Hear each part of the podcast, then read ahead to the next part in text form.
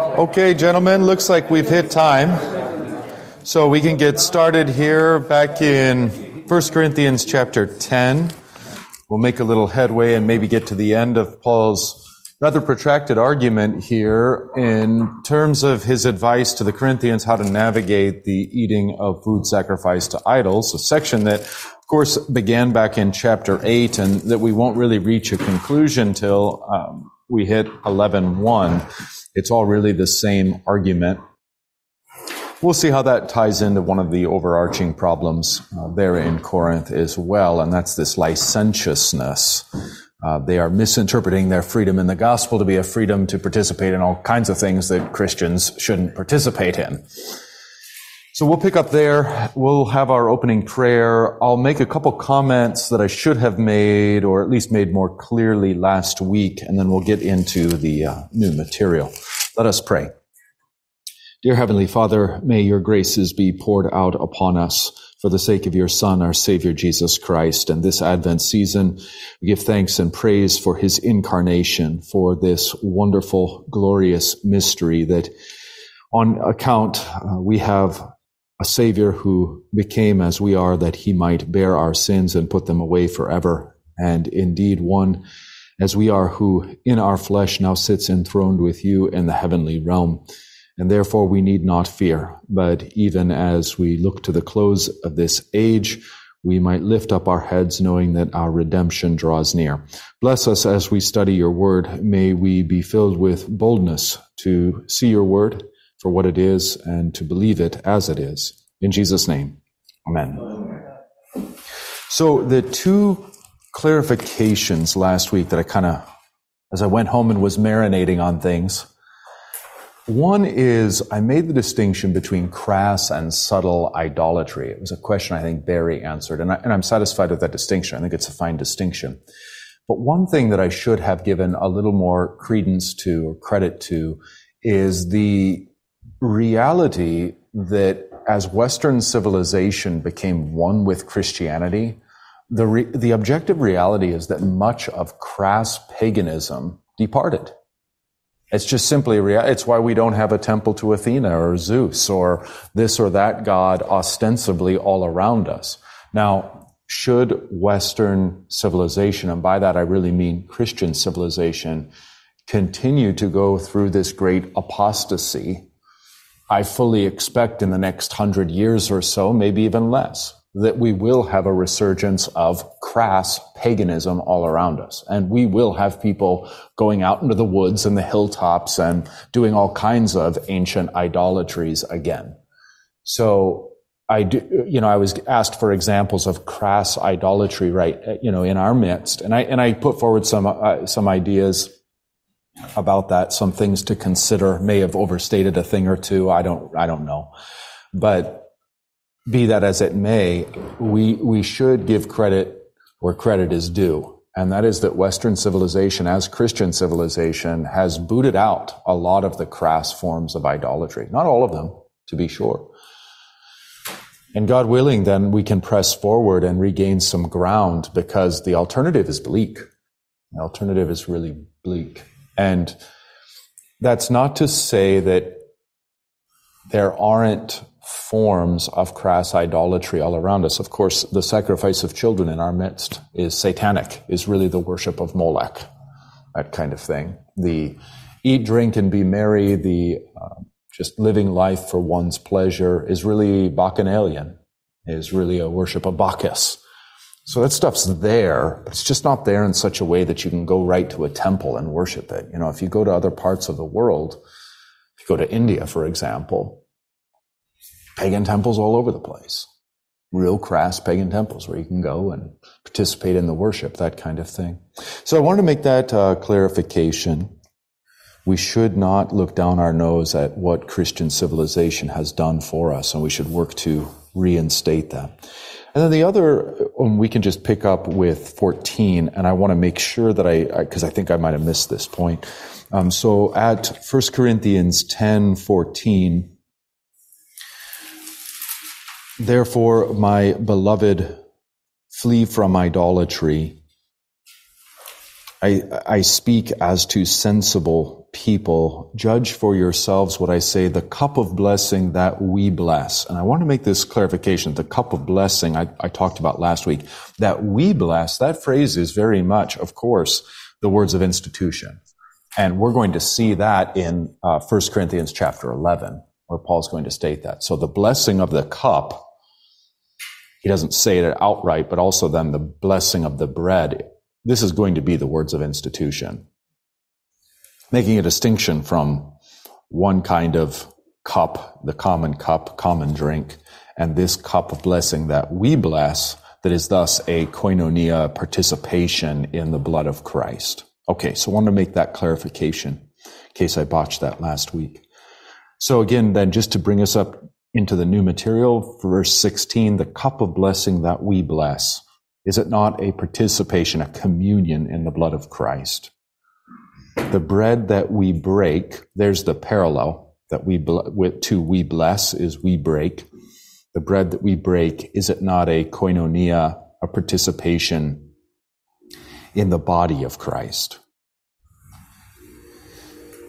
Verse 17, because there is one bread or one loaf would be a fine way to translate that. We who are many are one body. Now there's a little bit of linguistic algebra going on here. The bread that we break, is it not a koinonia, a communion in the body of Christ? It is. Now back to the bread, because there is one bread, we who are many are one body. If we eat the bread that is his body, then we are one body. This is really the root origin of Paul's imagery of the church as the body of Christ. And I've submitted to you before. It's not like Paul was sitting on a grassy hill one day, kind of scratching his brow, thinking, what am I going to preach?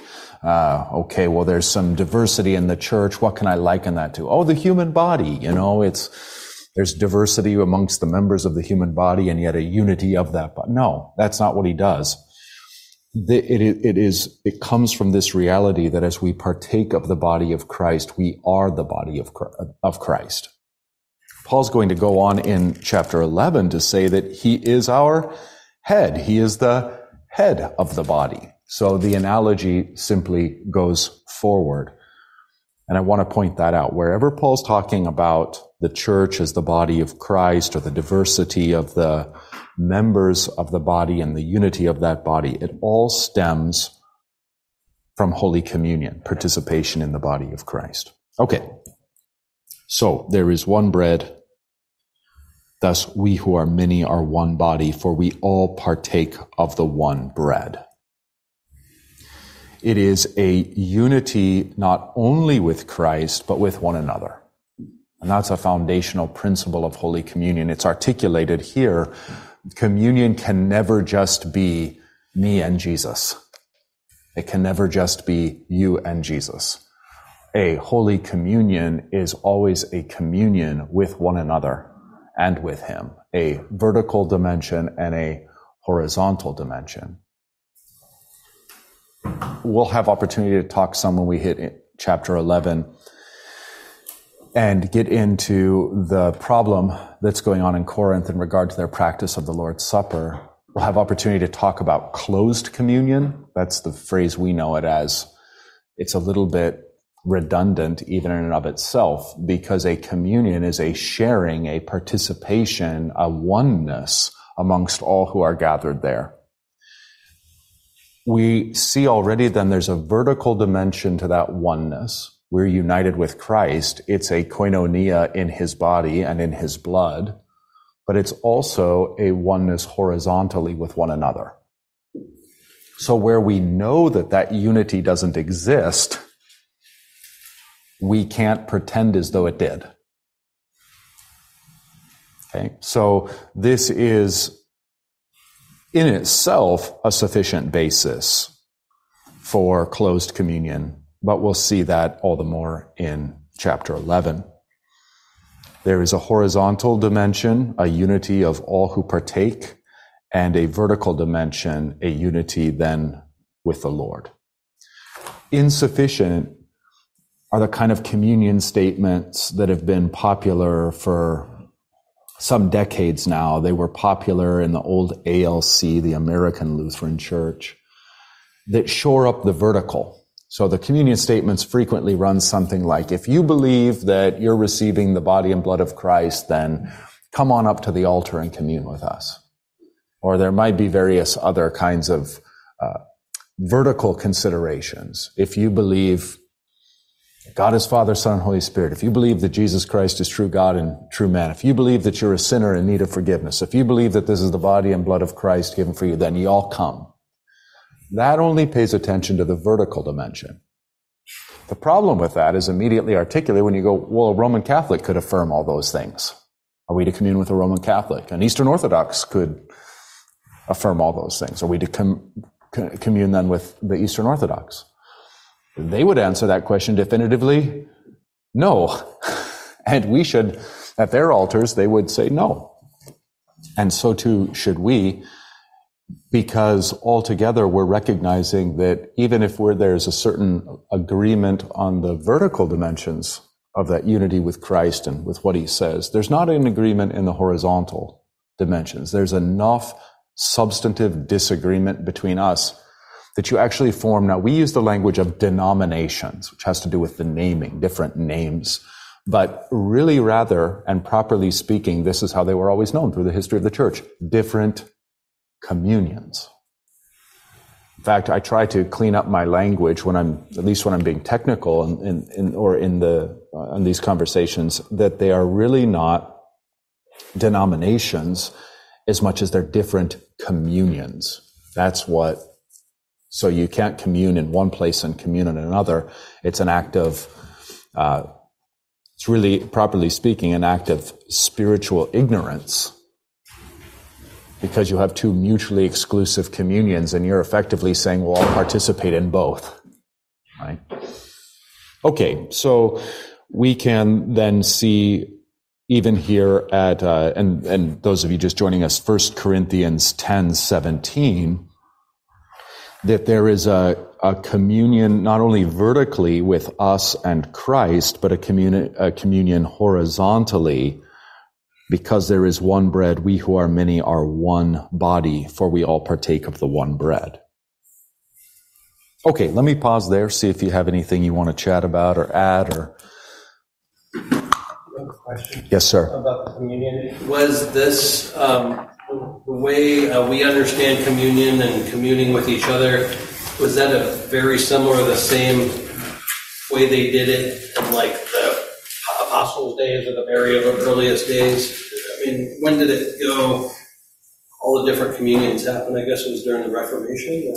Early, yeah, earlier than that. So there's a really helpful book called "The Eucharist and the First Four Centuries." It's by a German Lutheran theologian, Werner Elert. Now, Elert's not very good on some other stuff, but this particular text is historical. And it's fantastic because it'll show you that denominations creep up the way, I mean, even the modern phenomenon of denominations, properly speaking, different communions pop up very early. Very early. You can even see them in uh, the first century and the second century. So even a book like we studied First John, even uh, recently, even a book like First John, those who went out from us, that's now an establishment of two different communions, insofar as they still claim to be Christian, insofar as they might still participate in, or at least say that they're participating in the Lord's Supper. Those are two, now two separate communions. So those kinds of corporate divisions, so to speak, that are substantive enough to result in multiple communions are there very early. And as you can tell from the title of the book I just mentioned, the Eucharist in the first four centuries, different, different communions exist from the very start. It's kind of a Roman Catholic apologetic canard that denominations or different communions began with the Reformation. Anyone remotely familiar with church history knows that that's just an outright lie. denominations have been around forever. Different, different communions have been around forever. As soon as you excommunicate a group of theologians and they assert, no, we're the true church, you now have two communions.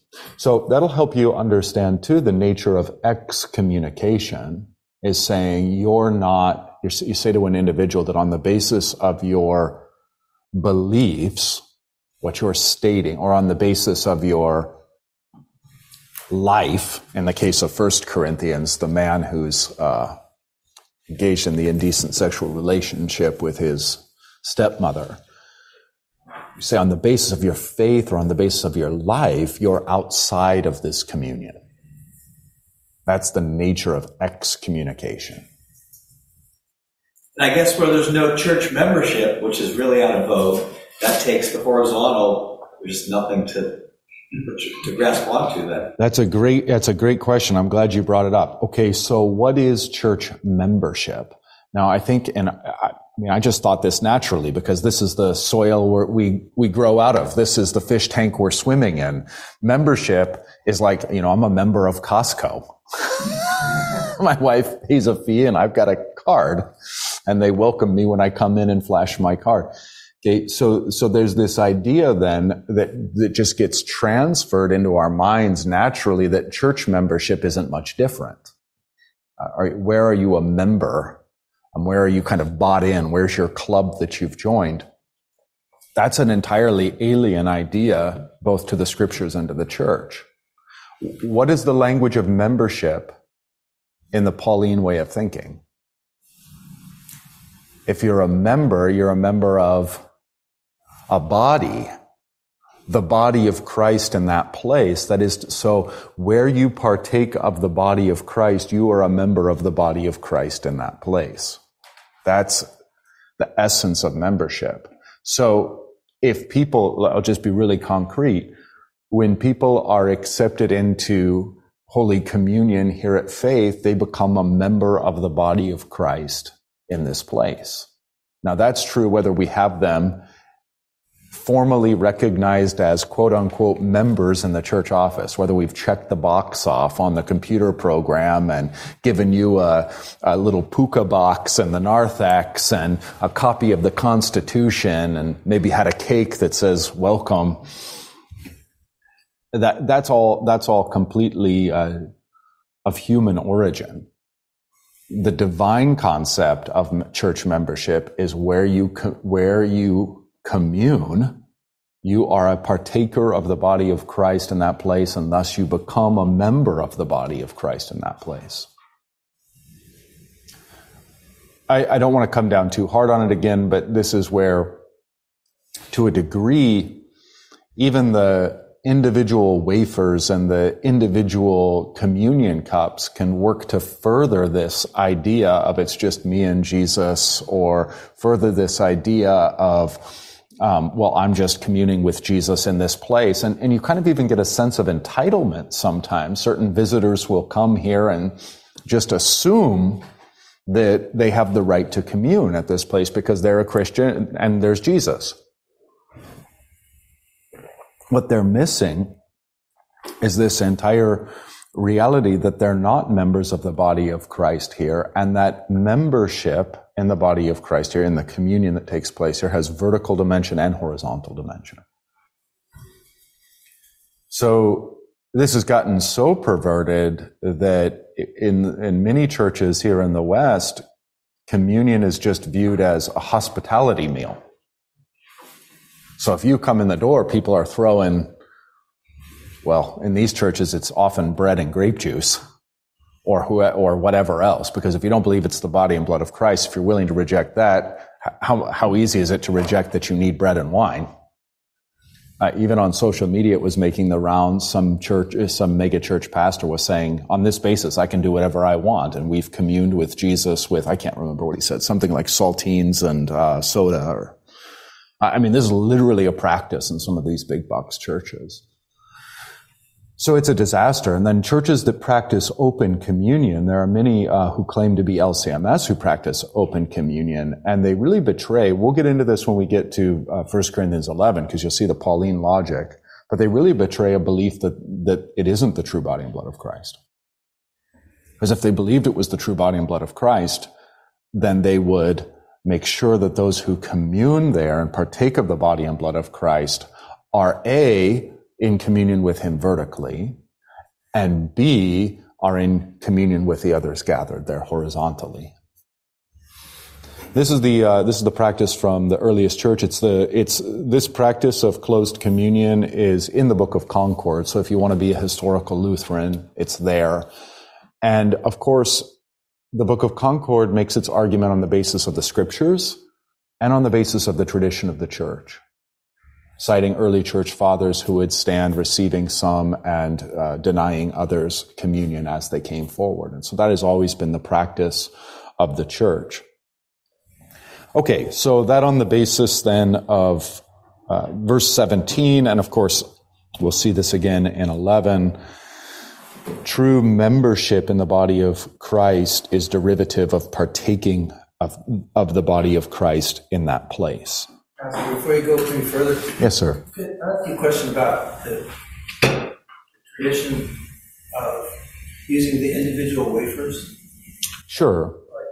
Could you imagine, well, okay, just uh, when did that start? But also, like, can you imagine going back to having like the unleavened bread and breaking it? And I can't imagine it. and there are uh, there are churches that do this. Churches larger than ours, the congregations larger than ours that do this. Uh, they have unleavened bread. The bread is broken and distributed. Um, it takes some effort. Why the wafers have come about is is a a matter of convenience. It's almost what drives everything. Uh, B maybe the maybe the best pro or the best case for them is is they're designed in such a way to to minimize crumbs. But minimize crumbs. I mean at a certain point this is all silly. If you know anything about physics it's all kind of silly you know. So i don't, I don't know how much weight that argument holds. So yes i can imagine it and maybe we should consider it.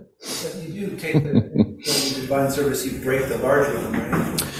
Again, we break the larger one that, so the act of breaking, um, is really just done because I can't fit the whole thing in my mouth. Yeah. It's a practical thing. It's not a theological thing that you break the bread. Um, the breaking of the bread is used as a kind of uh, idiom. Maybe there's a better word for that for the Lord's Supper in the scriptures. So you can see this in uh, Acts, for example, where they continue in the apostles' doctrine and fellowship in the breaking of bread and in the prayers. Do we think breaking of the bread there means like the sharing of peanut butter sandwiches? The potluck? No. So it is the apostles' doctrine and fellowship, the breaking of the bread, which is shorthand for Holy Communion, um, as it is here. The bread that we break, is it not a participation of the body of Christ. So the breaking of the bread, and again, if you go back to the words of institution, which is really where all the theology of the Lord's Supper, when Jesus communes, do you remember when he, uh, the, the night on which he's betrayed? Who is he at table with? The disciples. And in fact, that's explicit. On the night in which he's betrayed, he took bread, and when he had given thanks, he broke it and gave it to the disciples. Now, who is a disciple? You have to go back to the red letter words. Ask Jesus. I mean, all theology flows from what Jesus says. Uh, the rest of the New Testament is a commentary on the red letters. So what does he say as a disciple? Make disciples of all nations, baptizing them. There's the first line of closed communion. Of course, today things are in such a sad state that they'll commune anyone, even unbaptized people. Um, I've seen evangelical churches welcome uh, unbaptized, welcome even uh, Muslims to communion. I mean, at that point in time, you may as well just sell the property. at that point in time, it's just wild. We're so far away. We're so far away. It's not salvageable. Uh, so, make disciples of all nations. How do you make disciples? Baptizing them in the name of the Father, Son, and Holy Spirit, and teaching them the bare minimum so that they can commune. all things whatsoever I have commanded you. So baptizing and teaching is what makes a disciple. Only disciples are those who are at the table of the Lord. So that's absolutely essential is that he's communing the disciples. And back to the question, uh, I hope I'm not wandering too much here, but back to the question of the bread. Remember, he takes the bread, he gives thanks. Beautiful thing about Jesus is he always gives thanks before. Um, he gives thanks to God before the miracle is performed. So that is when it is not yet there, he's already thanking God. Beautiful, beautiful theology there. And so he takes the bread, he breaks it, or he gives thanks, he breaks it, and he gives it to them, and he says, This is my body. So it's already the broken bread that is his body then. We've already talked about how it's problematic to think of it as like his body broken for you. Well, not one of his bones was broken, and that's a pretty big deal. So that symbolism isn't, isn't great. And it isn't there native in the red letters anyway. The breaking of the bread then is, mere, is, is purely a matter of uh, practicality. It is too, and we have the large wafer. We say, the peace of the Lord be with you always. There's a rich theology there. It's not just sentimentality. Remember, as Jesus is, we, we just had this account in Matthew. But remember when Jesus is entering Jerusalem, and he's riding on the donkey. And of course the people are shouting hosanna and dropping palm branches and their jackets on the road kind of makeshift red carpet. And jesus instead of kind of like having his head held up high and you know giving people the point like uh, he's weeping. And he's weeping because they know not what makes for their peace what makes for their peace? Only his body given on the cross and his blood shed on the cross. That's what makes for their peace. So liturgically, when we hold up the body and blood of Christ and say, the peace of the Lord be with you, we're making a very specific and very powerful statement of belief and confession that the peace of the Lord, the peace, what makes for your peace is the body that he gives on the cross now given for you to eat and the blood that he sheds on the cross now given for you to drink. That is your peace and you are participating in that sacrifice of Calvary made present for you now. That's the peace of the Lord be with you always. Okay, because that's a large wafer, the small wafer, you know, it's fine, who cares, but nobody can see what I'm doing, so it just looks weird. So that we used a large wafer, and then I can't fit that whole thing in my mouth, so we break it, but there's no theological significance to the breaking. There is um, a history in that's kind of uh, that's connected to the Lutheran practice in America of not breaking the bread unless it's of absolute necessity, and that is because during the Prussian Union, so this is over in Europe, in Prussia, it is coming by governmental decree that the Reformed and the Lutherans must worship at the same altars and commune at the same altars what the Reformed would do at that time is they would say, hey, we're going to break the bread. And they teach the people the symbol of the fact that this is not Christ's true body is that we are breaking that. It's just symbolic. So the fractio panis, the breaking of the bread, uh, takes on a meaning in that specific context, takes on a meaning that meaning imposed upon the people by the, by the reformed pastors. When you hear that bread break, you just know that it's not the true body of Christ that you're receiving in your mouth. Okay, well, obviously, whether you think that that makes sense or not, obviously disagree with it theologically, but whether you think it makes sense or not doesn't matter. That's what it was given. So that breaking of the bread came to mean something. And, and if you remember anything about our history, the, the Prussian Union is ultimately what leads Lutherans to depart from there we're not going to be forced into this communion. We're going to have to leave our homes. Where are we going to go? Let's go to the New World. So when Lutherans come over in the middle of the 19th century, especially those Lutherans that then become the Lutheran Church Missouri Synod, when they come over, there's, um, there's already this practice of not breaking the bread unless it's necessary to do so. And so we, we really have retained that. That's how it's gotten written into our, our tradition, that sort of practice up to the very present. How would that work, practically? They would have a piece of unleavened bread and pass it around and get a bite of it? No, um, it, you're already talking about uh, either either pre. So you're really talking about the host um, that the that the pastor is using, right, as the symbol of it being broken, right. Um, in in practicality, they didn't have the nice little wafers that we had. They probably already had the bread. They're still breaking it and distributing it. That's not the thing. The thing was that as the pastor holds it up and breaks it, that that that action, which is neither here nor there, is just imbued with the meaning contextually. Say, when we do this, this is what it means. And so the Lutherans wouldn't do that as a confession against that bad theology. Okay, so that just gives you a little sense for why things are the way they are. I know that's insider baseball. I can see some eyes glossing over, and that's actually okay. I'm fine with that. All right, are we okay? Feeling settled on the main points here?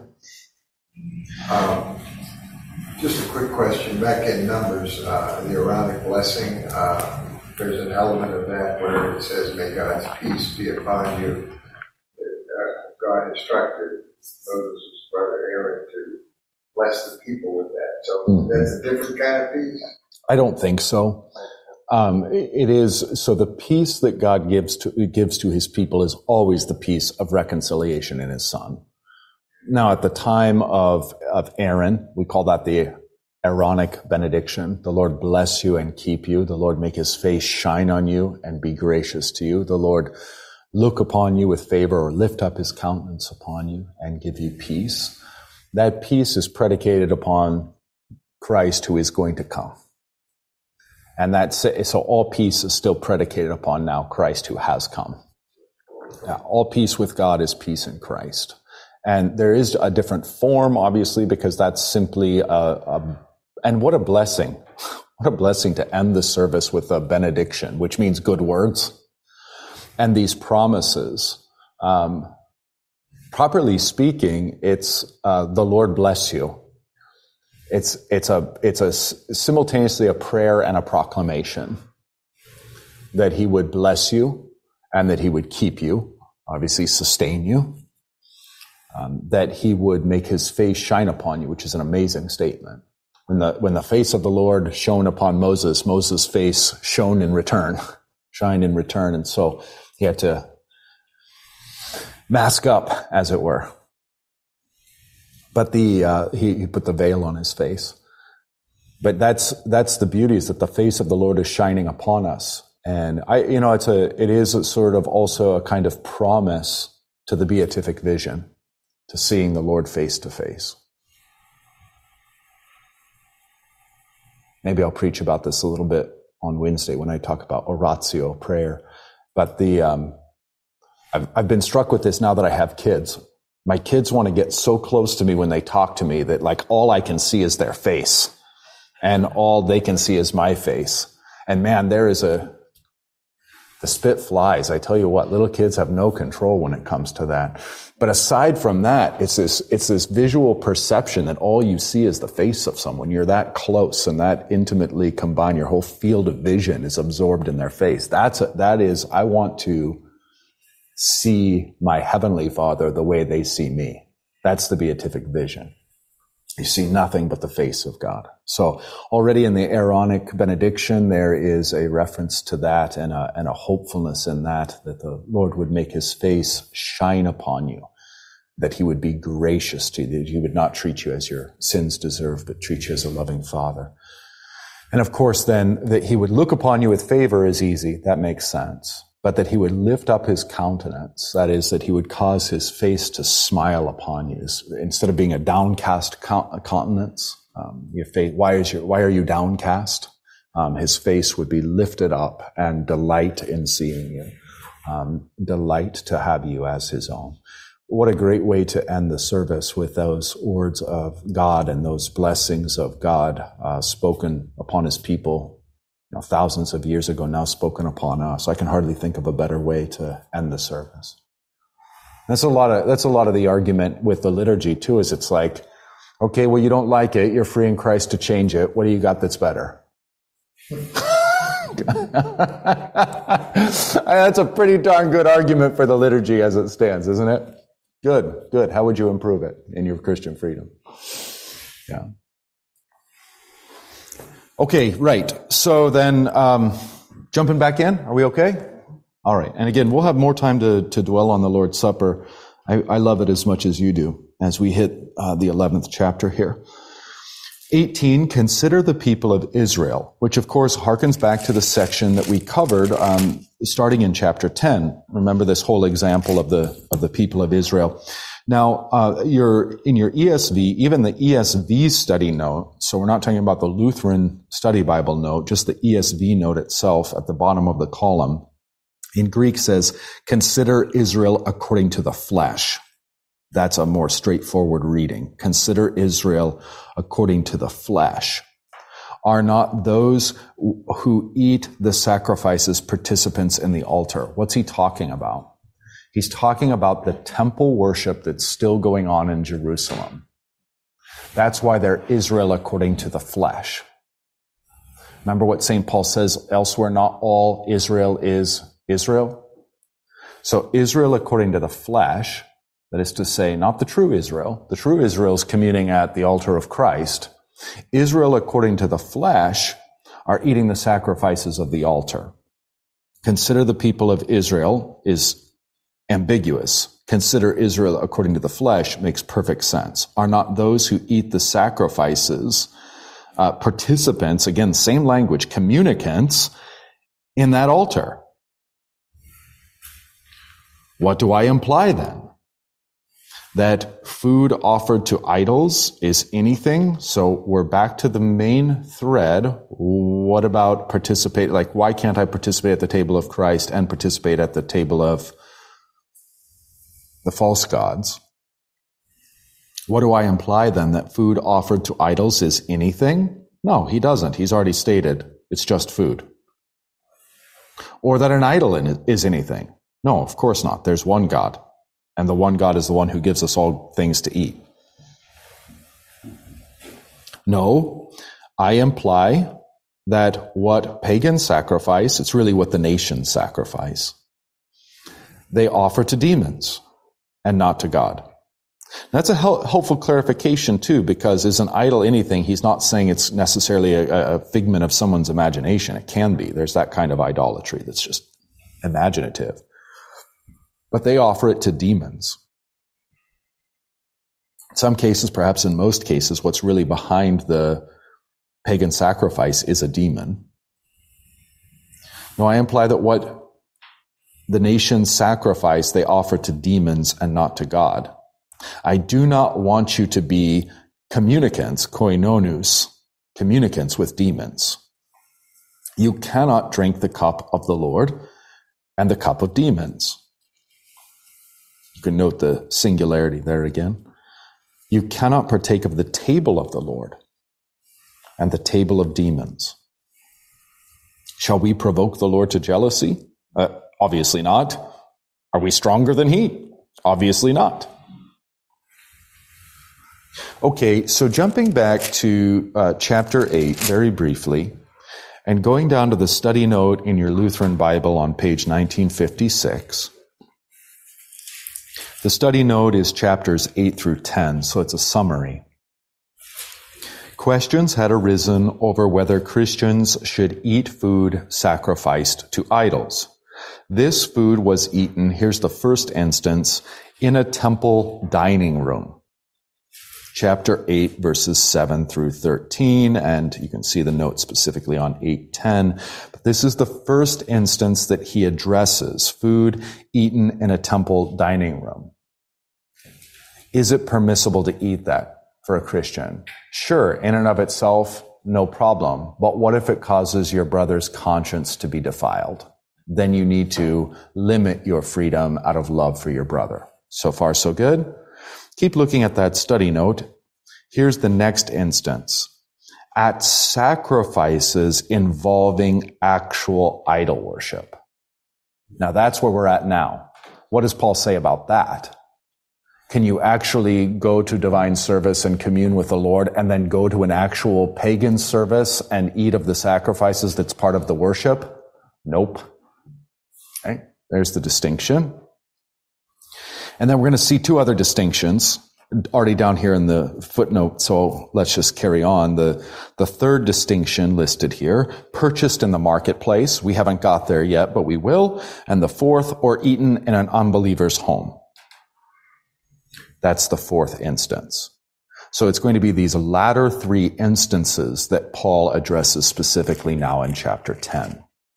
The first of which is, can you participate in the actual worship service? and eat the food involved in the actual worship service of these pagan places, these pagan temples? And Paul's answer definitively is no. At sometimes in the history of the church, that's been called syncretism, at other times unionism. Whatever. We don't quibble over words. Whatever you want to call it, it's forbidden. So far, so good? Clear enough? Yes, sir. Yeah, we're considering the people of Israel. So is that is he implying that the blood sacrifices of the Israelites prior to Christ were the form of idolatry? Uh, no, but he's he's probably saying that it is now. So he calls them the people of Israel or Israel according to the flesh. His whole point in bringing them up is in 18 is really to establish the principle that you you have a oneness with Christ. Israel, according to the flesh, has a oneness with what happens at their altar. And what about the pagans? They likewise have a oneness, uh, communion or koinonia with what happens in their altars. Already precluded is, I mean, they wouldn't eat the, the temple sacrifices any longer. They've already separated themselves from these things. Plus, Corinth is a long ways away. So the whole principle is that, is that Paul's saying, look, where you, where you eat in worship is who you worship, and you can't do these at multiple places. That's all he's saying.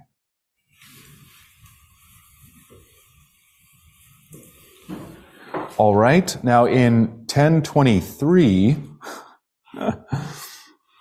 he requotes to them what they've been saying. All things are lawful and that's really the basis, their kind of antinomian basis here. Uh, all things are lawful. Well, including the man who's sleeping with his stepmother. It's all lawful because the gospel covers whatever is sin. And obviously that's not the case. So, in a sense, now he's taking us, and this is what I mean. Um, all things are lawful. He's already mentioned clear back in 6, uh, chapter 6, verses 12 and 13. So, here he's quoting them. All things are lawful. That's what they're telling Paul. So back in 612, all things are lawful for me, but not all things are helpful. All things are lawful for me, but I will not be enslaved by anything. This is the overarching problem in Corinth is the, their leaven, their hubris, their belief that they get the gospel, uh, and their um, complete antinomianism as a result is really one of the overarching problems that's happening in Corinth that Paul's addressing. He leverages this language again in chapter 10, now specific to the question of their practice of eating um, food sacrificed to idols. So at 23 of chapter 10, all things are lawful, but all, not all things are hopeful. All things are lawful, but not all things build up. Okay, so anything I need to announce or say or do? No, we're okay. All right. So 24, uh, let no one seek his own good, but the good of the other. I know it says the good of his neighbor. That I think that confounds things. It's just general right now. The good of his, of the other. So you've got this freedom, but you can't exercise that freedom without in the case of participating in the worship of idols, that's, that's precluded. You're not actually free to do that. But as you look about these, uh, at these other opportunities to eat food sacrificed to idols, exclusive of the worship service of them, the principle that governs it is, yeah, you're free in Christ, but you restrain that freedom in love for your neighbor. Okay, so let no one seek his own good, but the good of the other, or his neighbor. 25 then is another instance. Eat whatever is sold in the meat market without raising any question on the ground of conscience. So the meat markets in Corinth and the ancient world in general, it's not like they've got these giant ranches all the meat is going to the temples, the temples are sacrificing them, and it's ending up in the markets. So do I have to carefully vet, you know, that, that ground beef and, and source it for where it's come from? And Paul's answer is going to be no. This is going to be different than, um, than uh, the old law because, and especially what's developed out of that. So contemporary uh, Jews of Saint uh, in Saint Paul's time would say we need to vet where it comes from and we need to make sure it was kosher. And Paul's saying you're free in Christ um, from those ceremonial laws.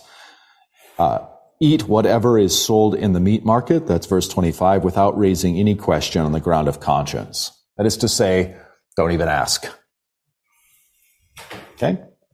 So that's a, that's then, um, another context. And here's his principle, 626. Uh, he cited from Psalm 24, for the earth is the Lord's and the fullness thereof. That was very often part of their common table prayers, so to speak. And so he's reminding them, and even as they pray this common table prayer, even as they bless the food, they're being reminded that an idol is nothing and this food is nothing and all things are given by the one true God for our benefit. K27 introduces another situation. If one of the unbelievers invites you to dinner, I love this, and you are disposed to go. you don't have to go to the dinner party if you don't want to. And you are disposed to go. Eat whatever is set before you without raising any question on the ground of conscience. All right, so you're sitting down at their table. You don't have to say, oh, by the way, where, where are these pork chops coming from exactly? Just to eat. No, no questions. No, nothing. Don't have to worry about it. 28 introduces a nuance. But what if somebody makes a big deal about it? I feel bad for Paul. If you ever try to write this way, it is hard. It is hard. How do you cover every loophole or every situation or every circumstance? 28. But if someone says to you, this has been offered in sacrifice, and this is somebody making a big deal about it. This isn't an off the hand, you know, remark. Then do not eat it for the sake of the one who informed you and for the sake of conscience. I do not mean your conscience because your conscience is already free in Christ. You know it's nothing. But for his, for the sake of him who asked you, whether he's a believer or an unbeliever.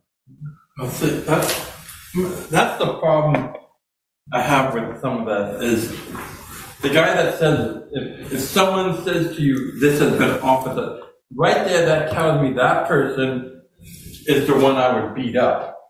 Why is he even bringing that up?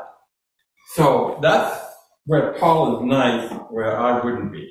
I'd beat the crap out of this individual because he's bringing this up purposely to make an argument. It may not be malicious.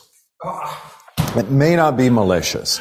So um, remember, a lot of a lot of ancient paganism is, hey, why won't you worship Jesus and our God? Why won't you just put uh, Jesus right next to our gods? We could all get along just fine. Do you remember? This is hilarious, but one of the one of the charges that um, the Roman persecutors of Christian uh, of Christianity made against them is that they were atheists because they demanded in worshiping just one God instead of all the gods. They're atheists. it's great. The persecution of Christians um, in the Old and New Testament has almost always come when the Christians say, no, this one and this one only. That's when the persecution arises. So it may not be malicious. It may be Um, I want you to know that this sacrifice to idols would be happy for you to partake. It'd be great. Yeah, but it was said, because he said, he who informed you for his, for the sake of his conscience. Mm-hmm. Mm-hmm. Yeah, that's what I'm saying. I, I, see, this way you have to be nice, and I can't. because when you bring that up, and it's for his conscience, you're doing it. He was one of the, if he would have just kept his mouth shut, and we would have just been eating, it would have been fine. Yeah. Yeah, yeah. Pastor, Yes, sir. um, what happens if he informs you after you've already eaten it? Do you throw up on him or what? Yeah, the the deed's done. The deed's done. I, you know, I th- I think where Paul's uh, this is this is lead, reading a little bit into it, but the study notes do, so I'm going to do it. Uh, The final the final point and principle that Paul's going to make is that you use all things as an occasion for preaching Christ.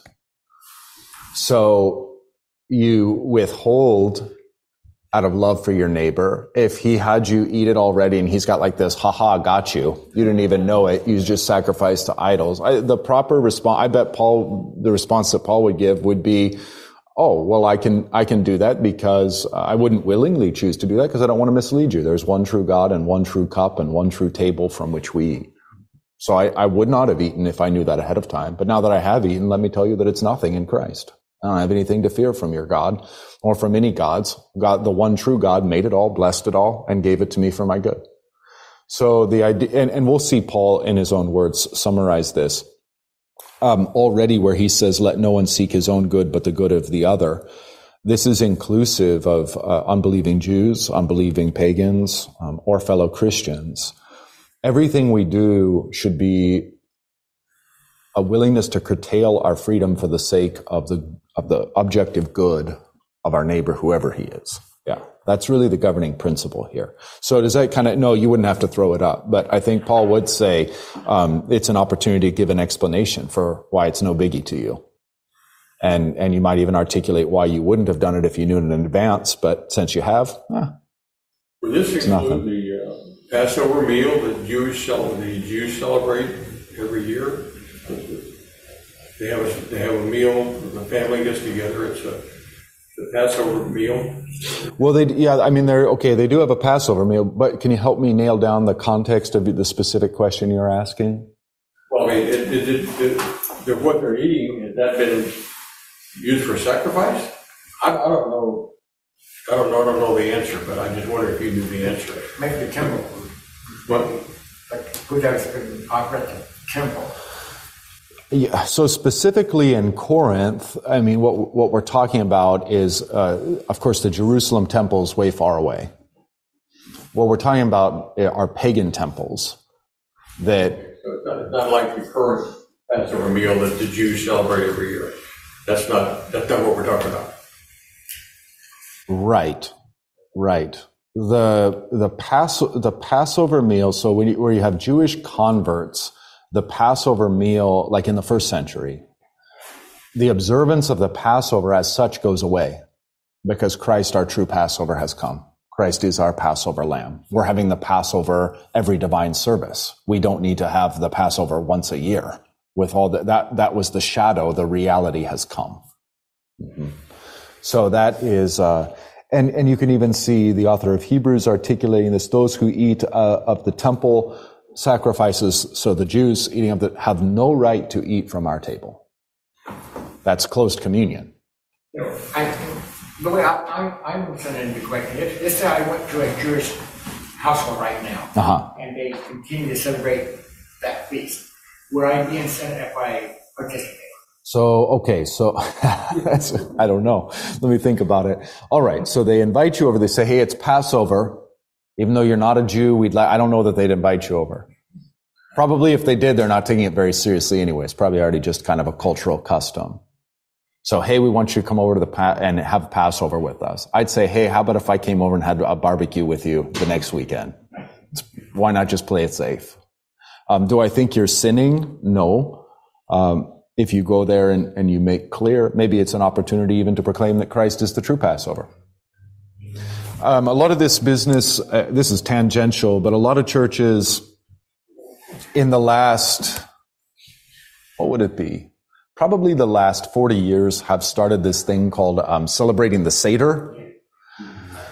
Um, yeah, I've done it too. It's weird. Um, well, why it's weird is because it's basically completely made up. Nobody knows how the how the Jewish Passover in Jesus' time was done. Nobody knows. So, oh, let's get back to doing all that. It's complete fiction. It's complete fabrication. Nobody knows any of it. Oh, let's eat the let's eat the bitter herbs and remember the bitter pro. I mean, first of all, that was for Jews for a time. We're not Jews, and there's no purpose in it in participating in the shadow when the reality has come. Um, what what you might be learning from it by way of example is, is kind of a fiction. I mean, why don't I concoct a little potluck meal and be like, oh, look, the pretzels have been stabbed into marshmallows in the shape of a cross. Cross reminds us of Jesus. You know, what other? I mean, what other childish things can we come up with? Uh, it's a, yeah, it's, it's really kind of silly. It's really kind of exercise in missing the point, and it's predicated upon just uh, just real bad, um, real bad loss of. Uh, our, our senses. Because again, what is, what is put forward as the Seder meal is, is a complete fabrication. Nobody knows if that's even remotely close to what they did or what they ate or how it was practiced. So I would advise against it. And I'm not alone. I mean, our seminary faculties have come out and said as much, and some of our church leaders have come out and said as much. And by and large, I think it's, de- I think, I think it's decreasing in our midst. but I participated in one I had no idea. I mean, it's kind of a failure of our church body to even teach us. But yeah, I participated in one and, and I was nonplussed.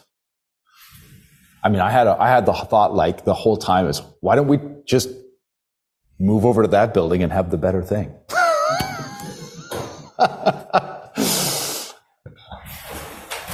Pastor, can I yes, sir. a question about the uh, verse 18? The uh, consider the people of Israel. Uh, uh, yeah. Those who eat the sacrifices, participants in the altar. Is that is that um, the meat of was sacrificed? Was that only eaten by the priests, or was it distributed to those? Is that what that's? Yeah, there are there there are times in which uh, the laity, the not just the Levitical priests or the or the Levites, their families um, would be able to participate and, and partake of the sacrifices. Yeah, there are instances. Don't ask me which ones specifically. I don't know, and I'm not sure I have the fortitude to go reading through Leviticus and trying to guess. Yeah, there. That, that's right. So what what Paul is really doing here, though, if you if you look at um, 18, obviously what's preceded it 18 and then moving on to the to the pagan temples the temp or excuse me the pagan tables the table of demons as you see it in 21 he's he's establishing a principle that we'll call um, like altar fellowship or table fellowship so you've probably heard if you're a, if you've been lutheran for any amount of time you've heard this phrase altar and pulpit fellowship are you in altar and pulpit fellowship with this church or that church or um, it's it's a point that's established on this basis that where one worships at that altar at that table, um, you're in fellowship there. You can't be in fellowship at another altar or table that's diametrically opposed to that. So you have an you have a table fellowship on the basis of the Lord's table. You have a table fellowship of the uh, temple but that only exists until 70. Then it's destroyed and that's off the table. Then you have another, no pun intended, then you have another um, fellowship, the table fellowship or altar fellowship that is going to an actual demonic house of worship and partaking.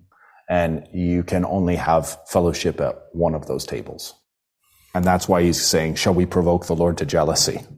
Are we stronger than he? I guess of all those, there are no real pagan sacrifices that we would have to deal with in our modern day, other than probably the piece we would run into is like uh, you talked about the Passovers. Yeah, yeah. I don't think there's any that I know. Yeah, right. So that's that. Yeah, and I that's why I wanted to begin the class the way I did with kind of that.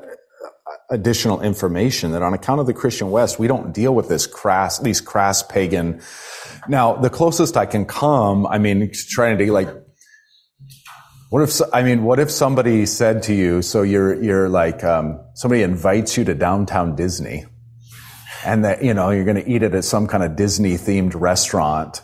And then they want to make this big deal about it. They want to say, hey, this food you're eating, you know, the money we're paying is all going to support. And then they start listing off all the nasty anti-Christian things that Disney supports. And, and they make a big deal about it. That might be an opportunity to say, you know, hey, is that, is that somebody being provocative and saying, hey, this has been offered as a sacrifice? Verse, uh, 28. That might be an opportunity to say, you know what, I lost my appetite. There's nothing wrong with this food. God made this food and this food's blessed to me, but if that's how you're going to think about it, nah, count me out. I'll go get, I'll go get a burger somewhere else. you know, that might not be a bad thing to do. Um, that might be a stretch. So that's about the, it's about the closest I could come, you know, just trying to imagine something. Yeah, did I see a hand? Yes, sir. Well, so Christ was eating the last Passover meal, you know. Yeah. Maundy, Thursday, and uh, but does it say anywhere in Scripture that it is the last Passover? Would it give instructions specifically that says now? I mean, we know John the Baptist said he was the, the Passover lamb, or you know, the, the Lamb of God takes away the sin of the world. But, but were there any more specific uh, instructions that says no more uh, Passover meals? So that would be in keeping with the ceremonial law that's put away. Um, that would be one point. The other point would be that, like Paul says explicitly, Christ is our Passover lamb. So there is no other Passover lamb now. There is no other Passover meal. When, well, in that context where he says this is the new covenant, and then says that it is his body that we're eating, and it is that very quickly erases all the other stuff. Mm-hmm. Now, as a matter of, um, again, early church history, you also have Easter simply, the Easter celebration simply called Pascha and celebrated as a unit. So the, the ancient way of thinking about Easter isn't so much the Triduum, the three holy days that we think of, this time that stretches from, um, well, it starts at sunset so by by Hebrew reckoning, that's um, Friday, and that's the night he's betrayed. By Hebrew reckoning, that's Friday morning. So you remember in Genesis, um, they get it backwards. Uh, evening and morning, the first day. If we were writing that, we would write it morning and evening, the first day. We reckon time differently. We reckon the days differently. They reckon the day starting with the night. So it's kind of a beautiful theology because while you're asleep, God's preparing and setting up everything you're going to do that day. while you're resting, then comes the activity. We just view it differently. Um, whatever, it doesn't matter. Um, but the Triduum, then the three holy days, the way we think of it being um, that time period that stretches from Maundy, Thursday, which would have been reckoned as, as Friday to them, including then the crucif- the passion crucifixion of Jesus, um, the Holy Saturday, which is the Easter Vigil, and then that morning, which is Easter proper. And as you can tell from the vigil itself, we really should be having it at midnight. Why don't we? No one will come. So uh, then, right into the Easter service, those three holy days were all collapsed as one, and it was simply called Pascha, Passover. And it's the Passover of our Lord. And so, when you have that understanding of what he did, and that liturgical understanding of what he did. Every Lord's Supper is the Pascha, is the Passover. And then we celebrate, according to the church here, we celebrate that Pascha as, as one event. And there's nothing wrong with having a Triduum, the three holy days. It's just we recognize it's all one whole, one reality. So no need to uh, no need to have the Passover. Oh my goodness, we are over time. I am embarrassed and sorry. And I know there was another question or comment. We'll Thank you so much. I am so sorry. I'm really embarrassed. I need to start setting an alarm, you guys. My apologies. Let's close with the Lord's Prayer. Our Father, who art in heaven, hallowed be thy name. Thy kingdom come, thy will be done, on earth as it is in heaven. Give us this day our daily bread, and forgive us our trespasses, as we forgive those who trespass against us. And lead us not into temptation, but deliver us from evil. For thine is the kingdom, and the power, and the glory, forever and ever. Amen.